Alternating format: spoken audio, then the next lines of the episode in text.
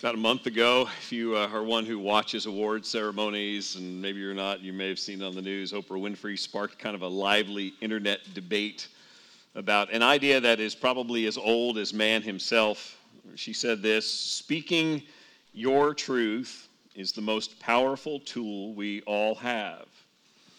I understand the seriousness of the context in which she was speaking, the subject matter, but the notion of your truth borrows heavily from the classic idea of relativism, the idea that truth is not fixed, that truth is not absolute. And so uh, truth varies depending on personal and cultural circumstances. And so you can have your truth, and I can have my truth, and we can all be happy about that in the end.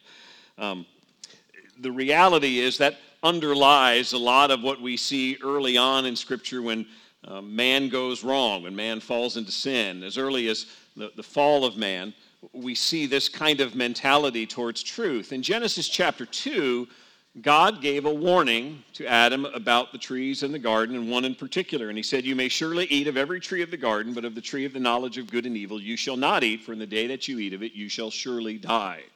And if you know the story, you know that when the serpent comes, when Satan comes in the form of a serpent, and he tempts Eve. Eve uh, sort of paraphrases that back, that warning back to the serpent, it misquotes it a little bit, talks about not touching the tree as well, but uh, it essentially recites what, what the warning had been.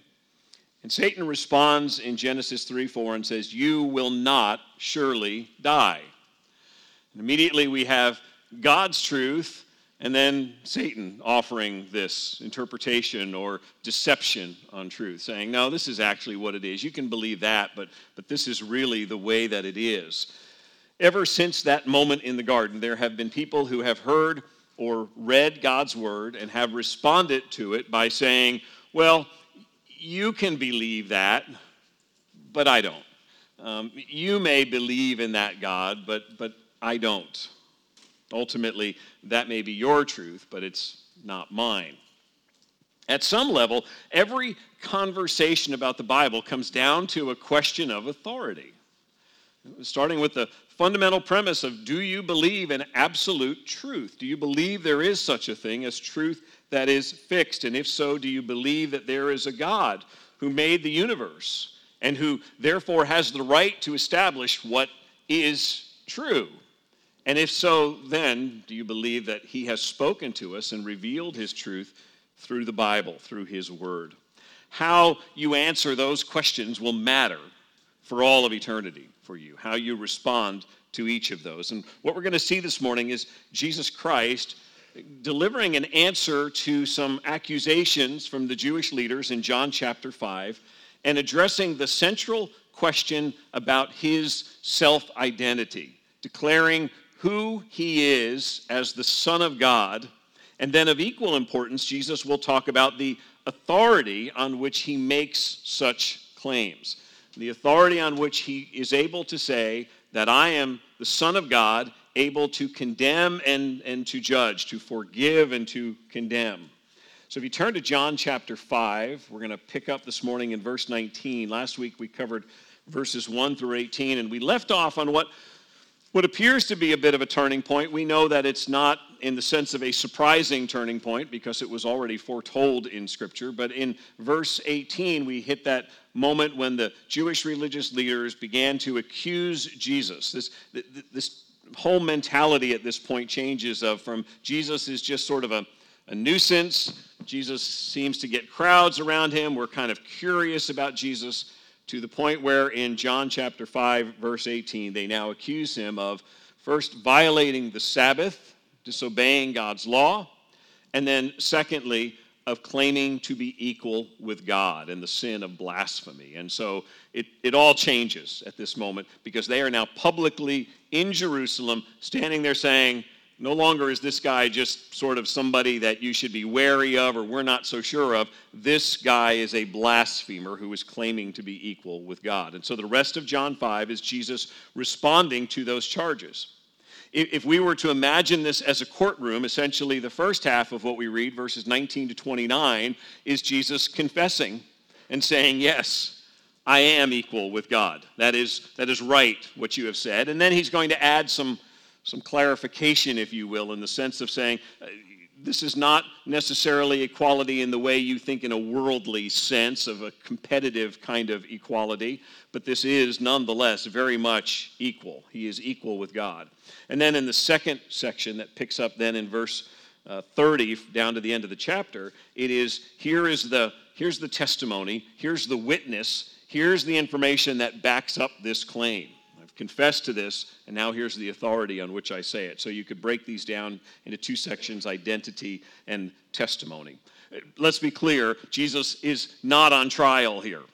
Uh, even when Jesus stands before Pilate and Herod before he is crucified, he is not someone who has been taken into custody as sort of an unwilling criminal who's being put on trial. Jesus has willingly given his life to be surrendered to the cross, and he stands there on the basis of his own authority, not on any governing authority. And so, what he is doing here is taking the, the Jewish religious leaders, now making this public condemnation of him, and using that as a forum with which to teach and to begin to show them the truth of who he is, and at the same time to turn the accusations and to, to show that it is the Jewish leaders, excuse me, who are the ones who are on trial.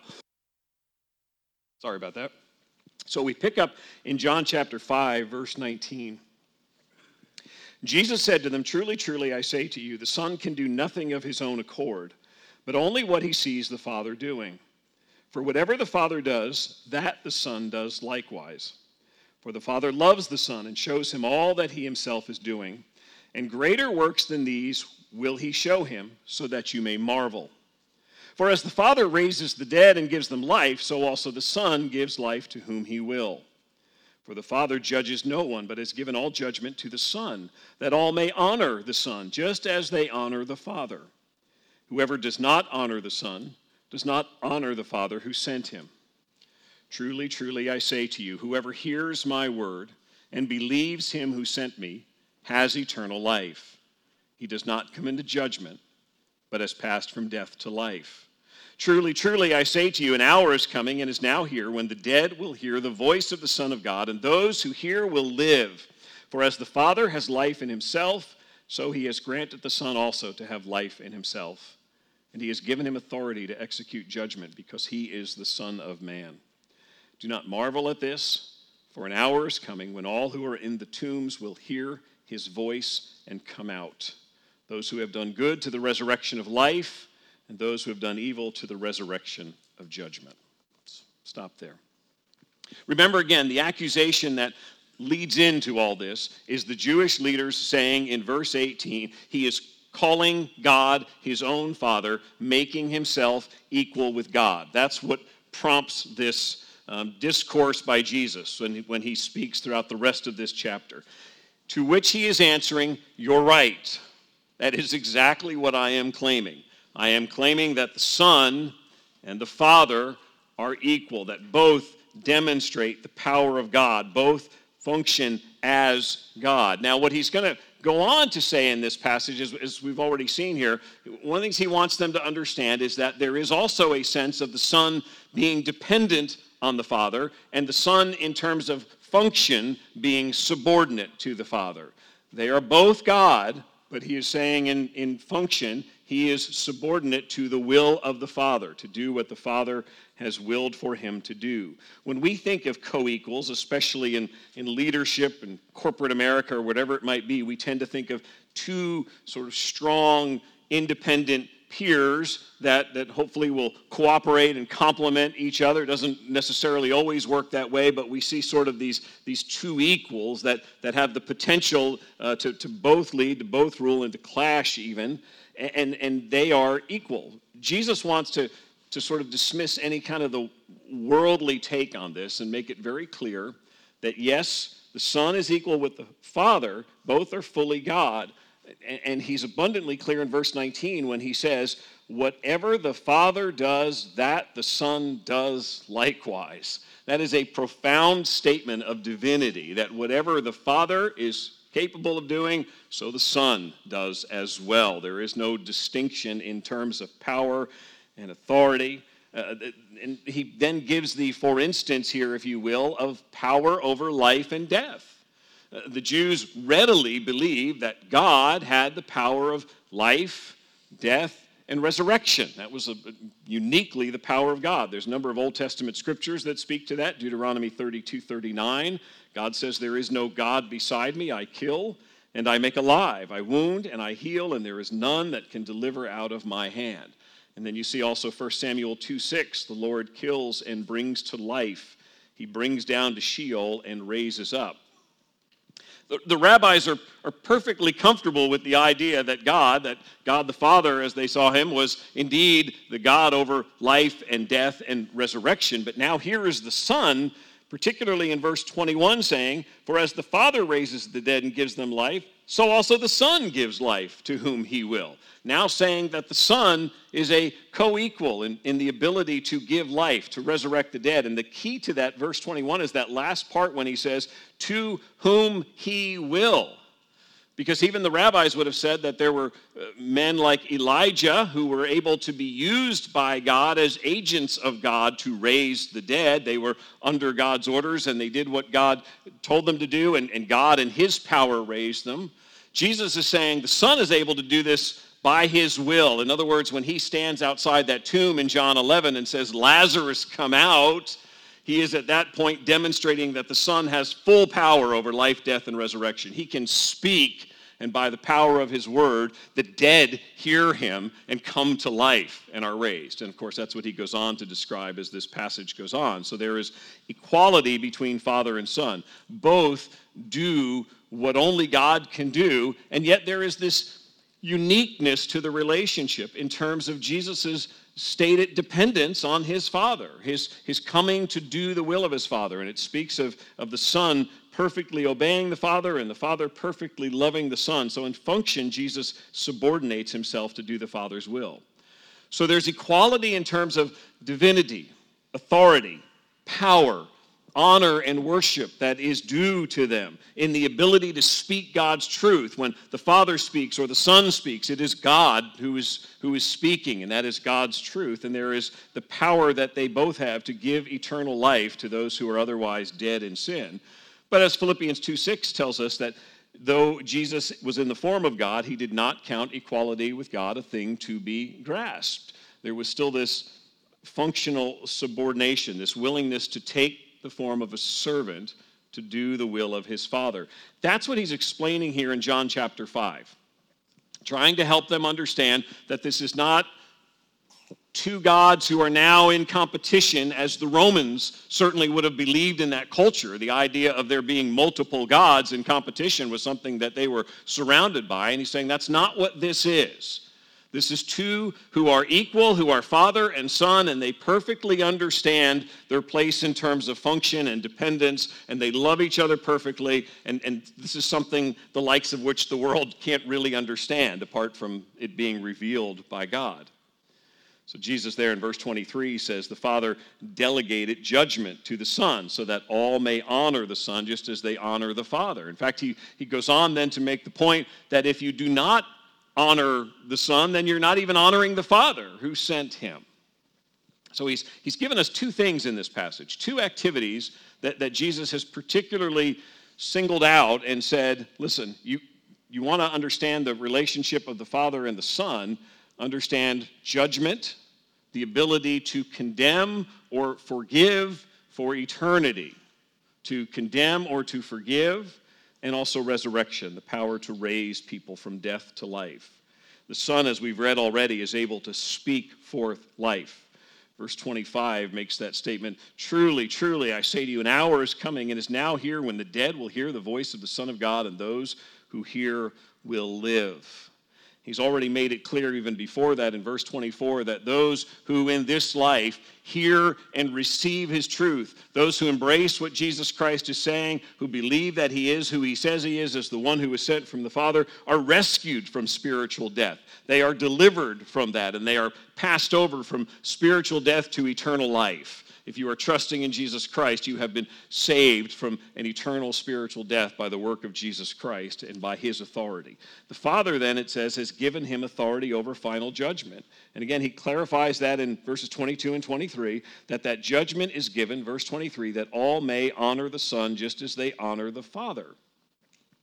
In, in, Isaiah 42, when God is warning the people against idolatry, in verse 8, he says, I will not give my glory to another that claim for the, the, the, Jewish rabbis who are, who are trying to, to understand all this, they're struggling and saying, no, this is, this is blasphemy. This is some kind of stealing from God's glory. And Jesus is making it very clear in this passage that that glory belongs to He and to the Father, that they are both God. They both have the power of judgment and the power of resurrection. They are both God. And so the Father ensures this honor for the Son by delegating the power to execute judgment to him. So Jesus is being profoundly bold here about his self identification. I alluded to this last week that at this moment when it is essentially a public condemnation by the Jewish leaders, Jesus not only does not shirk from that or just sort of let it go and not say anything, he doubles down entirely and says, this is who the Son is, and the Son is in a perfect relationship with the Father, and the Son is able to raise the dead. So, yes, if you're asking me or, or, charging me with claiming equality with God, yes, I am. So he's claiming equality while ensuring also that his readers understand the uniqueness of the relationship. Before I move on to the last section that starts in verse 30, just one more point out of this opening part that I, I think is important because it is, it, it's something that is taught consistently throughout the New Testament, and yet it gives the appearance of a contradiction here. And that would be first verse 24. Truly I say to you, Jesus speaking, whoever hears my word and believes him who sent me has eternal life. He does not come into judgment, but has passed from death to life. We read that and we hear in that the, the roots of the gospel. You, you hear in the sense of receiving what I say. It's not just you, you the words have sort of bounced off your eardrums, but you hear in a receptive way the truth that I am speaking, and you believe that the Father sent me, that I am the Savior who was sent from the Father, and you have eternal life. That is the essence of faith in verse 24 hearing, believing, trusting in Jesus Christ. But then you come down to verse 29, and he said that there's coming this day when the Son will speak, and out of the tombs people will hear his voice in verse 29 and come out, those who have done good to the resurrection of life, and those who have done evil to the resurrection of judgment. It sounds, at least for a moment, that this is now a works based judgment. That he has talked about faith in verse 24, but said in that final judgment, those who have done good go to life, and those who have done evil go on to eternal destruction. Let's be clear here. The consistent witness of the New Testament is that it is both in the sense that our works our lives, as we live them out, are the evidence of the faith that has saved us. As we live our lives, that is the display or the fruit of what God has already done in saving us through the gospel of Jesus Christ. There is no such thing in the New Testament as a person who is uh, a Christian, a believer in Jesus Christ, whose life is characterized by a continual pattern of evil and unrepentance and faithlessness. That, that's just not a description that's found in the New Testament. That doesn't mean that at faith we become sinless. We don't. We are not perfected in this life and we continue to struggle with sin but it is a difference in how we respond to that sin, and it is the evidence of growth, the, the continued maturity in dealing with sin and in growing more in Christ likeness. That's why James 2.26 says, faith apart from works is dead. Because ultimately the life becomes the evidence of whether that life has been changed by the gospel of Jesus Christ. This harkens back a little bit to something we've read earlier in John 3:19 Light has come into the world, and people love the darkness rather than the light because their works were evil. A life that exhibits a steady pattern of evil, of disobedience to God, is ultimately pledging allegiance to darkness, to being opposed to God and to his gospel. It persists in sin with little sense of conviction and with a disdain for repentance and brokenness. That is not the characteristic of the Christian life. Those who have been drawn to the light of Jesus Christ and who believe in him, while not perfected in this life and still struggling with sin, love the light and hate our sin. When I've, I've had that question numerous times, and, and maybe you have too, as you've dealt with younger Christians who have struggled with some assurance of their salvation and they've committed some sin and they've wondered if, if they could really be saved or not. And one of the first things I'll say to somebody who, who says, I, you know, I'm just struggling with this sin and I, I feel like I've fallen back into it and I feel terrible is that's probably a great sign right there. The fact that you are aware of your sin and, and you are feeling remorse about your sin and conviction about your sin, that's not the attitude of an unbeliever for the most part. An unbeliever may feel some remorse at, at the way things turned out, at circumstances and things not going well. Um, but the, the believer is a person who loves the light. And so when they, they, they fall into sin and they, they struggle with it, there's also that, that desire for God's grace and God's help and for the strength to, to persevere and to grow and mature in that area. There's a sense of conviction and a willingness to repent. So, in the final judgment, one's body of work, how your life has been lived, will be the evidence of whether or not you are trusting in Jesus Christ or have rejected his gospel and are relying on self. Let's read this last section now. So that's Jesus has basically said, the Son of Man is equal with the Father. Now, verse 30, and notice the shift in pronoun. That should jump out to you first. Verse 30 I can do nothing on my own. As I hear, I judge and my judgment is just, because I seek not my own will, but the will of him who sent me. If I alone bear witness about myself, my testimony is not true. There is another who bears witness about me, and I know that the testimony that he bears about me is true.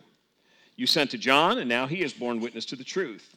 Not that the testimony that I receive is from man, but I say these things so that you may be saved.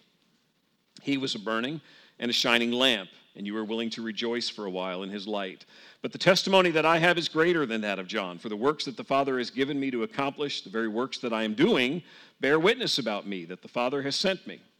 And the Father who sent me has himself borne witness about me. His voice you have never heard, his form you have never seen, and you do not have his word abiding in you, for you do not believe the one whom he has sent. You search the scriptures because you think that in them you have eternal life and it is they that bear witness about me. Yet you refuse to come to me that you may have life. I do not receive glory from people, but I know that you do not have the love of God within you. I have come in my Father's name, and you do not receive me. If another comes in his own name, you'll receive him. How can you believe when you receive glory from one another and do not seek the glory that comes from the only God? Do not think that I will accuse you to the Father. There is one who accuses you, Moses, on whom you have set your hope. For if you believed Moses, you would believe me, for he wrote of me. But if you do not believe his writings, how will you believe my words? So you should notice the pronoun shift. That whole first section, it was all third person. The Son, the Son of Man, the Son of God, He. It is Jesus sort of standing back for a moment, uh, in kind of a prosecutorial fashion, and saying, Look, you're questioning this Father Son, and here is how the Son is equal with the Father. Now, in verses 30 to 47, everything shifts to I and me. He is now taking that on himself and making it very clear that, yes, I am that one. In fact, he is emphatic. The, the, we've talked about this before. Word order in the Greek is the, the way you sort of underline or make exclamation points, and a number of these sentences start with that pronoun I because it is Jesus emphasizing that I am he. There are no third person references in, in this part of his discourse. In the previous section, Jesus has declared equality with God, the Son having equality with God in power, in authority, and ability to judge and raise the dead. That is now declared as truth, as God's truth. And what he is now doing is saying, now let me show you the basis on which I say that. I am that one, and here is the authority, here is the testimony. Uh, on which that comes. With that, that affirmed, he's now going to give sort of the supporting evidence. This is important because he said it himself in verse 31 If I alone bear witness about myself, my testimony is not true. Jesus says, if this is just merely me walking around saying, Hey, I'm the Son of God, and, and that's it, and there's no other witness, then you shouldn't believe that. Just like you shouldn't believe for centuries the, the false messianic claims that have come from different men over time who have come out and said that they were some kind of savior sent from God. There's the mini series on TV of showing David Koresh um, that, that's I've seen publicized lately. I haven't watched much of it, but um, I mean, there's a guy who's a great illustration of this, born by the name of Vernon Howell, changes his name to David so that he's recognized as being in the line of David, and Koresh because that's another way of pronouncing Cyrus, who was king of Persia, who is described in the Old Testament as a type of savior because he helped deliver the Jews. He rescued the Jews from out of Babylonian captivity. And so he puts himself forth as a savior sent from God. There have been a long line of pretenders who have claimed to be God's anointed Savior. And Jesus, in fact, alludes to this when you look down there at verse 43 I have come in my Father's name, and you do not receive me. If another comes in his own name, you will receive him. And then he goes on to talk about this glory seeking that the, the Jewish leaders do. And, and his point is there's other false messiahs out there, and if they flatter you, then you're willing to embrace them. If they come along and they say, Oh, respected rabbis, you who are just so wonderful and so godly, I have been sent from Jesus to tell you that you're wonderful. I've been sent from God, I should say, to tell you that you're wonderful. Well, they like that. Sure, you must be sent because that's, that's the kind of message that we want to hear. We want glory, is, is what that's about. He said, if, if all I have are my claims, those are not sufficient. And so he begins to talk about these witnesses. Verse 32 There is another who bears witness about me, and I know that the testimony that he bears about me is true. And then he'll talk about John, John the Baptizer, beginning in verse 33. He is not talking about John in 32. He'll come back to this, this another who bears witness about me in, in, in, a moment. But he, he diverts for a moment to talk about John the Baptist, and that's an important discussion.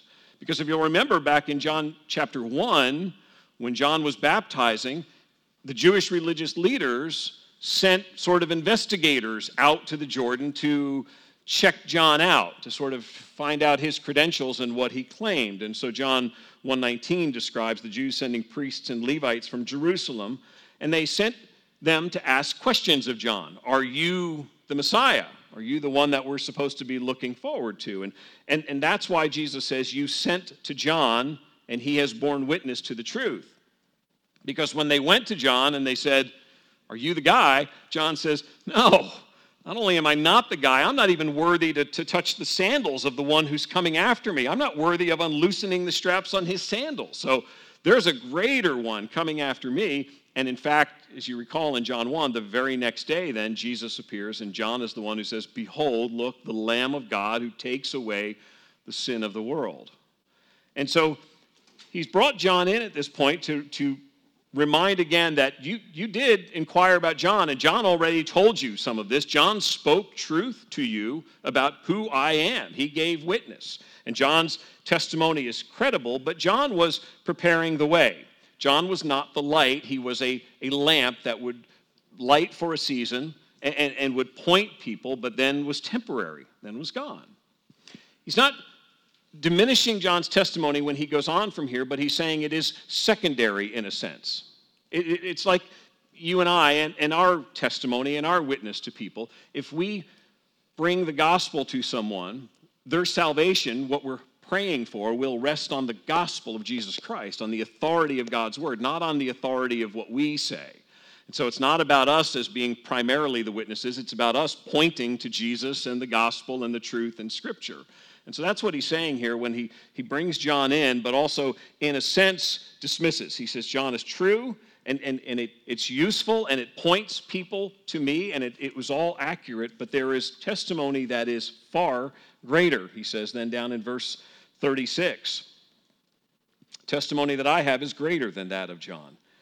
The first thing he talks about then is for the works. Now, when he starts that sentence in verse 36, this is one of those places where it's emphatic. In the Greek, it starts with I, the, the pronoun, but have, which is really awkward word, word order for us. I, you know, we would say, but I have. His point, though, is to be emphatic about this. So you've heard the testimony of a man named John, and it was true. I have much greater testimony. I have a far greater witness that I can point to. So while the rabbis may get their testimony from individuals like John, Jesus is emphasizing, I have something even greater. And he, he then, in the rest of this passage, offers, I think, three lines of testimony his works, the works of Jesus, the witness of the Father, and the Word of God. First thing are the works, and that's there in verse 36. For the works that the Father has given me to accomplish, the very works that I am doing, bear witness about me that the Father has sent me. That, that sentence points back to the beginning of this whole conversation at the start of John 5 when he healed the man who had been paralyzed for 38 years. When that man is in a state where he can't even get himself into a pool that he is lying beside, and Jesus speaks and heals him, and he is now up and walking in the temple area, and that's what starts this whole conversation. And Jesus is reminding the, the, the, the Jewish rabbis the works that I do should tell you something here about the Father sending me because I have done that which only God can do. This wasn't some kind of trick. This is the work of God. This is Jesus doing things only God can do. As Leon Morris writes about the works of Jesus, they show that Jesus is not of human origin, but that the Father has sent him. He is saying that is evidence of divine power. That is testimony of God the Father. Secondly, he says in verse 37 and the Father who sent me has himself borne witness about me. Stop there a second. There's a couple of ways to take what he means there. One is that perhaps he's referring back to his baptism. John does not include the detail that Mark does when Mark records the baptism of Jesus Christ in Mark chapter 1. It says, When Jesus came up out of the water, immediately he saw the heavens being torn open and the Spirit descending on him like a dove, and a voice, Father, came from heaven and said, You are my beloved Son, with you I am well pleased. That account is not in John's gospel, but John's gospel, as we've understood historically, was probably the last of the gospels written. Presumably, that story is known amongst believers at that point, and so he doesn't necessarily need to recite it if that's what he's alluding to. Another possibility is John is simply referring here to the inner witness of, of God, the, the Holy Spirit at work in people which John himself in 1 John 5 refers to as the testimony of God concerning the Son. So it could be sort of a sense of you, you would know this if, if indeed you had that internal witness. Ultimately, though, I, I think what he's referring to here, the witness of the Father, is best explained by what he will say next about the witness of the Word of God. In verses 37 and 38, he condemns the Jewish leaders for missing it. His voice you've never heard, his form you have never seen, and you do not have his word abiding in you, for you do not believe the one whom he has sent. Jesus is condemning them for not hearing the voice of God, not seeing the form of God, and not having the word of God abiding in them. Remember now, for these, these rabbis, the, the men that they historically look back to for authority are men like Moses, who heard the voice of God. Uh, men like Jacob, who saw the form of God. Men like David and Joshua, who wrote about the Word of God dwelling in them. Those are all patriarchs that the rabbis honored. They believed that, that Moses had heard, Jacob had seen, David and Joshua had had the Word just within them, inspiring them. But now, the voice of God, the form of God, the Word of God is standing right there in front of them, and they don't see it. They don't see it, they don't hear it. There, there's no sense on their part that they are standing before God in flesh. All they want to do, as God now speaks to them through Jesus Christ, is to kill him, to kill God in flesh. And that's what he's condemning them of here that God is speaking to you and yet you are turning a rebellious and deaf ear to the truth that is being said to you. Ultimately, the, the problem in this goes back to where we started this morning, and that is the authority of the Word of God. That is this trusting the truth of what God's Word teaches. Because if you look at the indictment that Jesus renders, look at verse 39. You search the Scriptures because you think that in them you have eternal life and it is they that bear witness about me. Yet you refuse to come to me that you may have life. The rabbis were extraordinarily proud of their scholarship. They were the smart ones. They were the ones that, that read the scrolls and that studied and that were meticulous in their scholarship. The problem is, they saw that as part of earning eternal life. That's why he says you, you search the scriptures because you think that in them you have eternal life. You're thinking that by virtue of being great scholars, you are putting yourself in the place where God couldn't turn you away, could he? I mean, after all, you're smart. You know all about God's word. And with all that knowledge, certainly God must be grateful to see that, right? If you've been a believer for any length of time and you've witnessed to an unbeliever, you have no doubt somewhere along the way encountered someone who has responded to you by saying, I've read the Bible. I know the Bible. I know what's in the Bible. Stop quoting the Bible because I know all about the Bible. And I'm always taken aback by that because I'm thinking, I've been reading the Bible a long time and I'm still trying to know the Bible to try to really grasp verse by verse. And yet you get these people who just sort of take this attitude, ah, yeah, I know all that it, it is possible to read the Bible as an historical piece of literature and to pore over it and, and look at it in a scholarly way and completely miss the gospel of Jesus Christ and remain dead in your sin. And that's the indictment that Jesus is giving here. These rabbis are trusting in their own scholarship, and yet they're missing the truth that the Messiah gives life. They don't, and, and he says it in verse 40 you refuse to come to me that you may have life. What does coming to Jesus entail? It, it, it entails a sense of humility, it entails a realization that all that I do does not save me. I cannot do enough to save me. In fact, I'm a hopeless sinner, and my only hope is in coming to Jesus and trusting in Jesus. And that is completely contrary to where these Jewish religious leaders live, which is we're bringing ourselves to God and all of our credentials. How could He possibly turn us away? And, Jesus says, you, you, you study and you study, and yet you won't come to me for life. They arrogantly stand in the presence of God in flesh and scheme to kill Him. When you don't see yourself as lost in sin and separated from your Creator, then you don't flee for life to a Savior. You're not looking for one to rescue you because you're not convinced you need rescue. And that's what Jesus is saying to them. They adamantly refuse to come because they don't think they need to. And yet, these are the same guys who would accept false teachers because they flattered them for their wisdom and their scholarship and what wonderful men they were. Yeah, sure, that's from God because that's that, that upholds us. Look at verse 45 again, just these last verses do not think that I will, that, and his emphasis here is on I, do not think that I will accuse you to the Father. There is one who accuses you, Moses, on whom you have set your hope. For if you believed Moses, you would believe me, for he wrote of me. But if you do not believe his writings, how will you believe my words? This is, this is the most startling part of, of, of, this whole thing in, in how Jesus now turns the tables. They came with this accusation against him that you are claiming to be God. Jesus finishes by saying to the Jewish leaders, Do you know, do you know who says that I am God, that I am equal with the Father? The Word of God. Moses. Moses was pointing to me. And he's turning it back on them and saying, You know what? It's not me who's condemned, it's you who's condemned, and it's the very patriarch that you look for and that you often quote and claim authority from. He's the one who ultimately will accuse you by nature of his words and his truth. He will condemn you before God because he has delivered all this. It is right there pointing to a Savior, and yet you are blind to it. What Moses wrote pointed to Jesus. What Moses, Moses we, we, we see in the Old Testament as the, the intercessor, as the mediator, as the one who brings the law of God to man.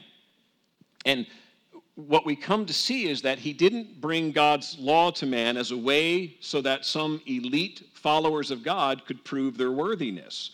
The law was not given so that you could check it off and say, I've done that, I've done that, I haven't done that, that's a no no, I shouldn't do that, and I am good. I am okay and I am right before God. The law is given to prove that none of us can obey God, that all of us struggle daily, hourly, moment by moment, when we see God's perfect holy law and what God calls us to, it is a constant reminder that He is holy and perfect, and we continue to fall short. We continue to struggle with sin and disobedience. If they had understood the law of Moses as it was given by God, they would have been longing for a Savior. If they had understood that what this is all pointing to, these sacrifices that we bring to the temple that don't they don't ultimately do away with sin. They're, they're symbolic and they're pointing and they're saying there's got to be one who is perfect, who sheds his blood and gives his life in your place as a ransom. All of that should be pointing for them so that when Jesus comes and John says, Look, there's the Lamb of God who takes away the sin of the world, the Jewish leaders should say, Yes, he's here, the one that we've waited for. And here they stand and they say, This guy needs to be killed for claiming to be equal with God. You probably remember the story. You don't need to turn there, we'll just end here, but you probably remember Luke 16. Jesus is talking to a group of Pharisees, and he brings up the story of the rich man and Lazarus. They have died, and the rich man is in torment. He has died in his sin, and he is in hell. And in some way that Jesus describes to us that, that we can't entirely imagine or picture, the rich man is able to, in some way, communicate with Abraham, who is in paradise. And he is crying out from torment from his sin and the judgment that he is justly due. And one of the things he says to Abraham is, You've got to send someone to my family to tell them of this horrible place of torment. You've got to warn them. And Abraham's response to the man at that point is, They have Moses and the prophets. They have God's word. They have truth that has pointed them to a Savior, and yet they've rejected that. And so the man then replies and says, No, no, if you send someone back from the dead, then for sure they will repent. And Abraham says in Luke 16 31, if they do not hear Moses and the prophets, neither will they be convinced if someone should be raised from the dead. In the end, it must be the authority of the Word of God that we stand on. In the end, it must be because we believe that there is a God of absolute truth who has revealed himself through the pages of Scripture and has said, This is true. All of the miraculous signs can give evidence, and that's why the Gospel of John is in here, so that we would see these signs and know that Jesus is who he says he is. Ultimately, we've got to believe that what is declared in this word points us to the Savior Jesus Christ. And that is what he is now standing before these religious leaders and saying, if you had simply accepted the authority of God's word and believed what he's already said to you, you wouldn't be condemned but now you are the ones who are condemned by the very truth that you claim to be such adherents to, because you've tried to use this for your own gain and turn it into your own sort of set of rules. Also, you can present yourself to God, and you can't. You need a Savior. And that's what this is pointing to. And that's who I am, as Jesus says to them there. Let's pray. Lord Jesus, we are thankful that your word is a rich testimony to the plan of salvation ordained by God from eternity past. Lord, we can go back to, to Genesis chapter 3 and that same serpent that we read about earlier, Satan.